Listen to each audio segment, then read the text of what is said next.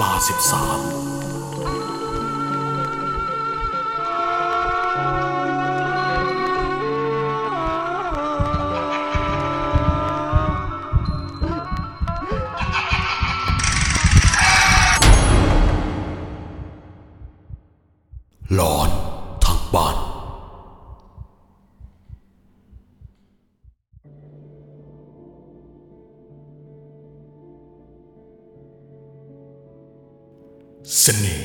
ยาแฝงเรื่องนี้เริ่มต้นขึ้นเพราะความสวยของครูบัวเป็นต้นเหตุ หลังจากที่ครูบัวได้เข้ามาสอนหนังสือที่โรงเรียนนี้ ก็มีครูผู้ชายหลายคนที่สนใจครูบัว แต่ครูบัวก็ไม่เคยสนใจใคร แต่ก็ครูคนหนึ่ง ที่ได้ตามตื้อครูบัวอยู่ตลอด ซึ่งขอสมมติชื่อครูผู้ชายคนนี้ว่า ครูเอก ครูเอกชอบครูบัวมาก ถึงขนาดที่ว่าเฝ้าแอบมองและคอยติดตามอยู่ทุกวัน ครูเอกเป็นครูประจำชั้นหอพักที่โรงเรียน ครูบัวก็เช่นกัน และครูเอกเขาก็มีเพื่อนสนิทกันมาก ชื่อครูจันเธอเป็นครูที่สอนอยู่รุ่นพี่ม .6 อยู่โรงเรียนเดียวกันนี่แหละ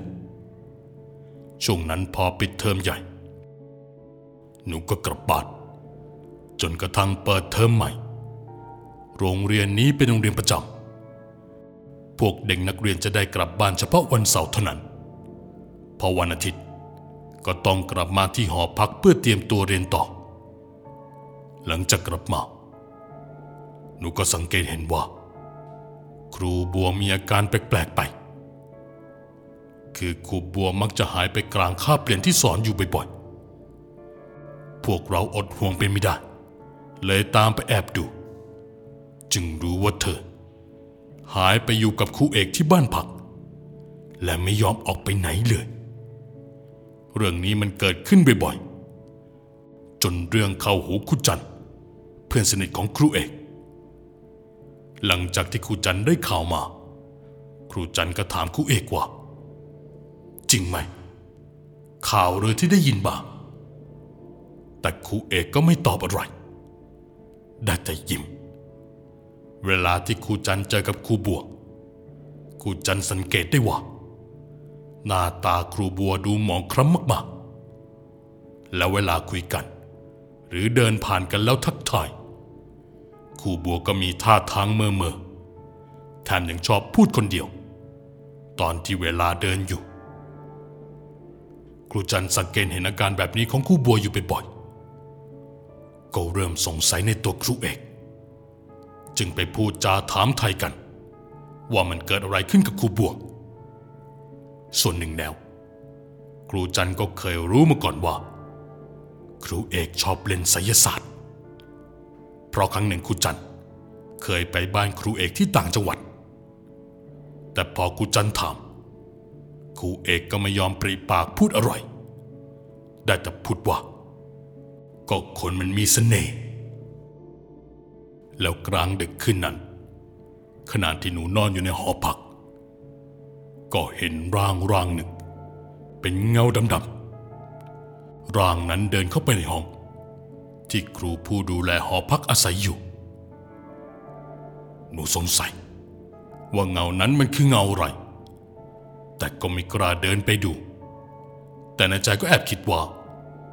เป็นครูเอกหรือเปล่า ครูเอกอาจจะแอบมาหาครูบัวที่หอพักครูบัวก็ได้เพราะหอพักครูจะแยกชายและหญิง หลังจากวันนั้น หนูก็ได้เห็นแบบนี้ทุกๆคืน ในขณะเดียวกันก็สังเกตเห็นอาการของครูบัวแปลกๆไปเรื่อยๆ จากที่หน้าตาสวยๆ กลับผอมแห้ง ตัวดำ ผิวพรรณหยาบกร้านน่ากลัวมากๆ นักเรียนถามอะไรเธอก็ตะคอกใส่นักเรียนจนสะดุ้งกันหมด ครูบัวไม่ได้ใจดีเหมือนเมื่อก่อนแล้ว พอวันหยุด ครูบัวก็จะคุกอยู่กับครูเอก ปกติถ้าเป็นวันหยุดหรืองานที่โรงเรียนไม่เยอะ ครูบัวจะกลับบ้านที่ต่างจังหวัดตลอด แต่พักหลังครูบัวไม่กลับบ้านเลย จนครูจันเริ่มสงสัยว่า ครูบัวจะโดนของหรือเปล่า ครูจันเลยเกิดความคิดที่อยากจะพิสูจน์ดู เลยไปเอาน้ำมนต์จากวัดมา และเอาน้ำมนต์ให้หนู ซึ่งเป็นลูกศิษย์ของครูบัว เอาน้ำมนต์ใส่แก้วไปให้ครูบัวดื่มเพราะปกตินักเรียนจะสลับกันทำหน้าที่จัดแก้วใส่น้ำเอาไว้ให้ครูทุกท่านดื่ม เวลาที่เข้ามาสอน และวันนั้นหนูก็เป็นคนที่ทำหน้าที่นี้หนูนำมนต์รินใส่แก้ว วางไว้บนโต๊ะของครูบัว หลังจากที่ครูบัวสอนไปได้สักพัก ครูก็รู้สึกหิวน้ำเลยดื่มน้ำมนต์ในแก้วโดยไม่สงสัยอะไรแต่อย่างใด พอดื่มเข้าไปอึกแรก ภาพที่หนูเห็น มันทำให้ตกใจแทบช็อกตายเลยแหละ เพราะครูบัวดื่มน้ำมนต์เข้าไป ครูบัวเธอก็อ้วกมาเป็นน้ำสีดำคล้ำมากอีกทั้งยังส่งกลิ่นเหม็นแรง พวกเราทุกคนตกใจมาก ครูบัวอ้วกอยู่สักพักจนหมดแรงไป พวกเราก็วิ่งไปตามครูจันทร์ให้มาดูอาการของครูบัว จากนั้นครูจันทร์ก็ได้พาครูบัวไปที่ห้องพยาบาล หลังจากที่ครูบัวฟื้นขึ้นมา เธอก็เพ้อหาครูเอก พูดจาไม่รู้เรื่อง ครูที่อยู่ห้องพยาบาลก็งงและตกใจ กับอาการของครูบัวในตอนนี้ พอหนูเห็นอย่างนั้น ก็เลยถอดพระที่สวมอยู่นำไปใส่ให้ครูบัว สักพักครูบัวก็เริ่มสงบลงสามสี่วันต่อมา หลังจากเหตุการณ์ในวันนั้นเกิดขึ้นครูบัวก็เริ่มมีอาการกลับมาเป็นปกติ ทุกคนก็สบายใจกันขึ้น แต่ว่าวันอาทิตย์ที่พวกนักเรียนต้องกลับมาที่โรงเรียน หลังจากที่กลับไปบ้านกันแล้ว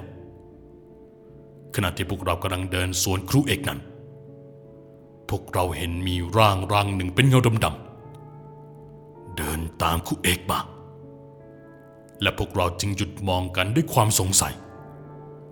ว่าเงานั้นมันคืออะไร และเราก็รู้สึกกลัวท่านใดนั้นเองเมื่อเงาดำนั้น เห็นว่าพวกเรามองเขา เงาเงานั้น ก็หันหน้ามาหาหนูกับเพื่อนๆลักษณะของเงานั้น มันเป็นร่างของคน แต่ไม่มีเสื้อผ้าและรูปร่างของเงานั้น เหมือนผู้หญิงถามว่าตอนนี้หนูกลัวไหม ตอบเลยว่ากลัวมาก แต่ก็อยากรู้มากกว่า พอหนูและเพื่อนสังเกตดีๆ พวกเราก็ต้องตกใจมาก เพราะว่าเงาที่จุดมองเรานั้น มันคือครูบัว ใบหน้าที่เป็นสีดำนั้น มันค่อยๆชัดขึ้นมา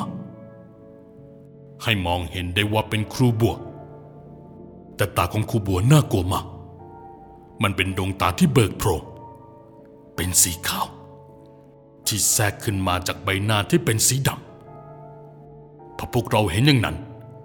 พวกเราจึงรีบหันหน้ามองกัน แล้วรีบพากันวิ่งกลับหออย่างรวดเร็ว พอทุกคนถึงห้อง ก็ไม่มีใครพูดอะไรเลย คืนนั้นพวกเราที่เห็นครูบัว ก็ไม่มีใครอาบน้ำเลยเพราะกลัวมาก และภาพมันติดตาเช้าวันรุ่งขึ้น หนูก็ต้องตกใจอีกครั้ง เมื่อได้รับข่าวร้ายว่าครูบัวตายแล้ว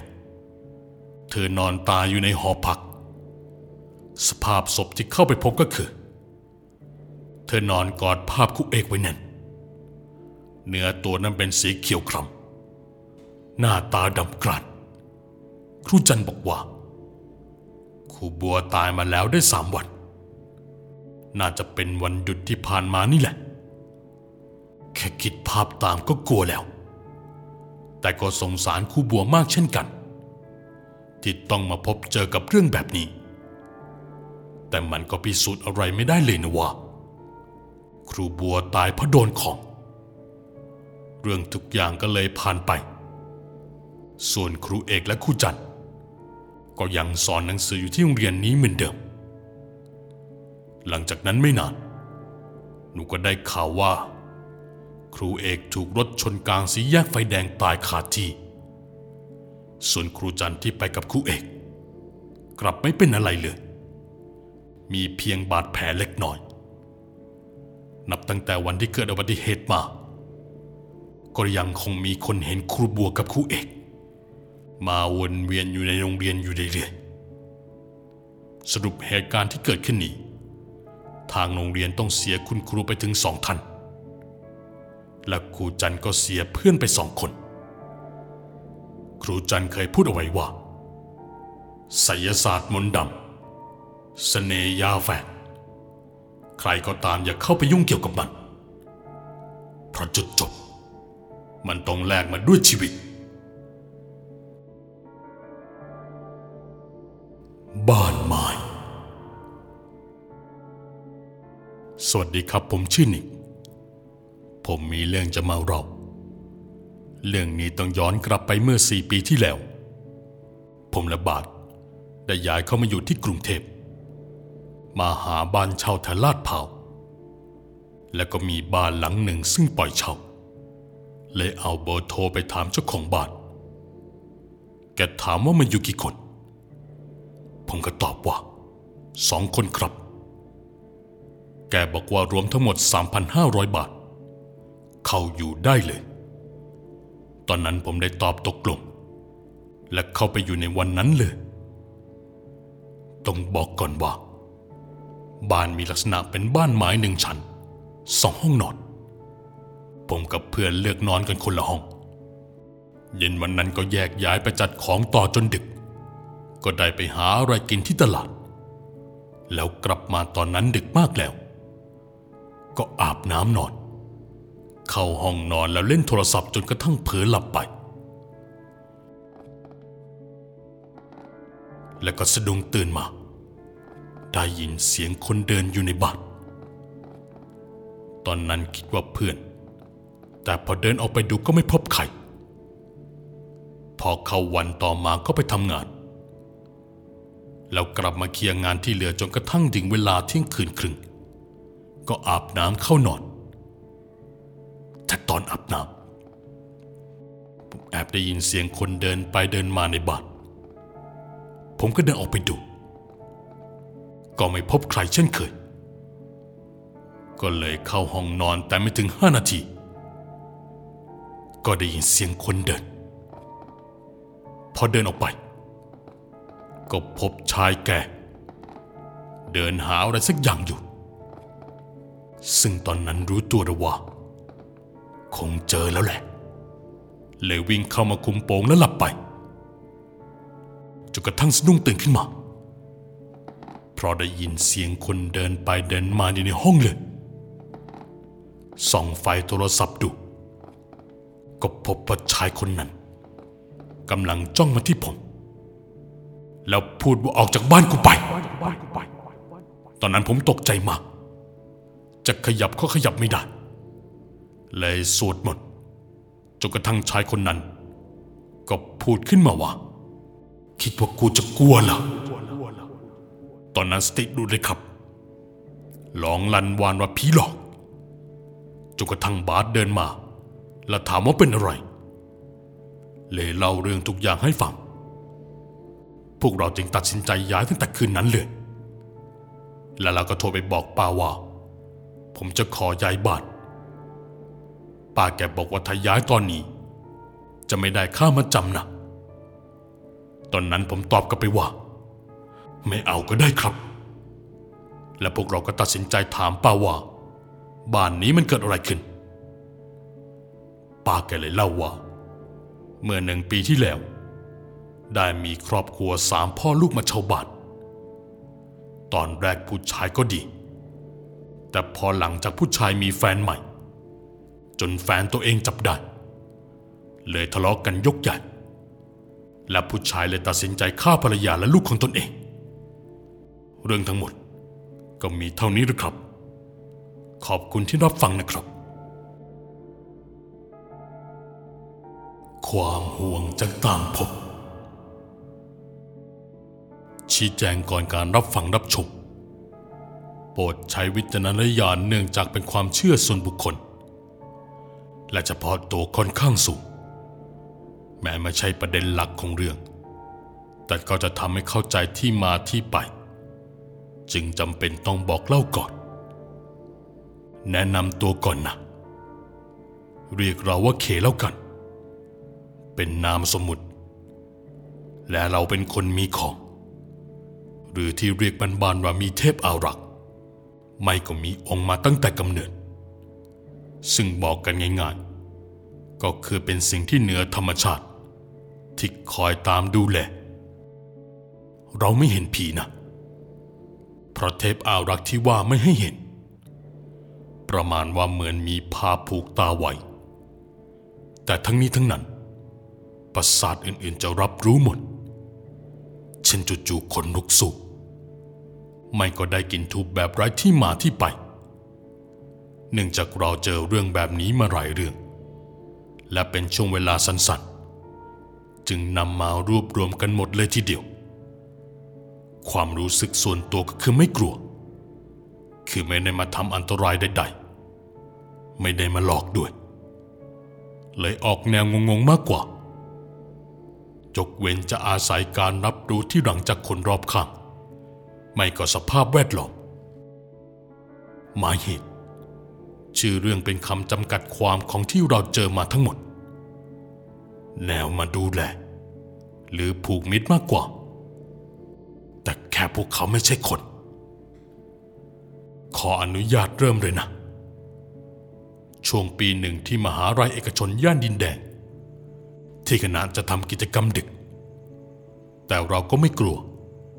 พอส่วนตัวจิตแข็งมาก เลยเดินใช้มือถือส่องไฟตามทางเดินในตึกเรียนมืดๆเพื่อจะไปหาแม่ตรงจุดนัดพบ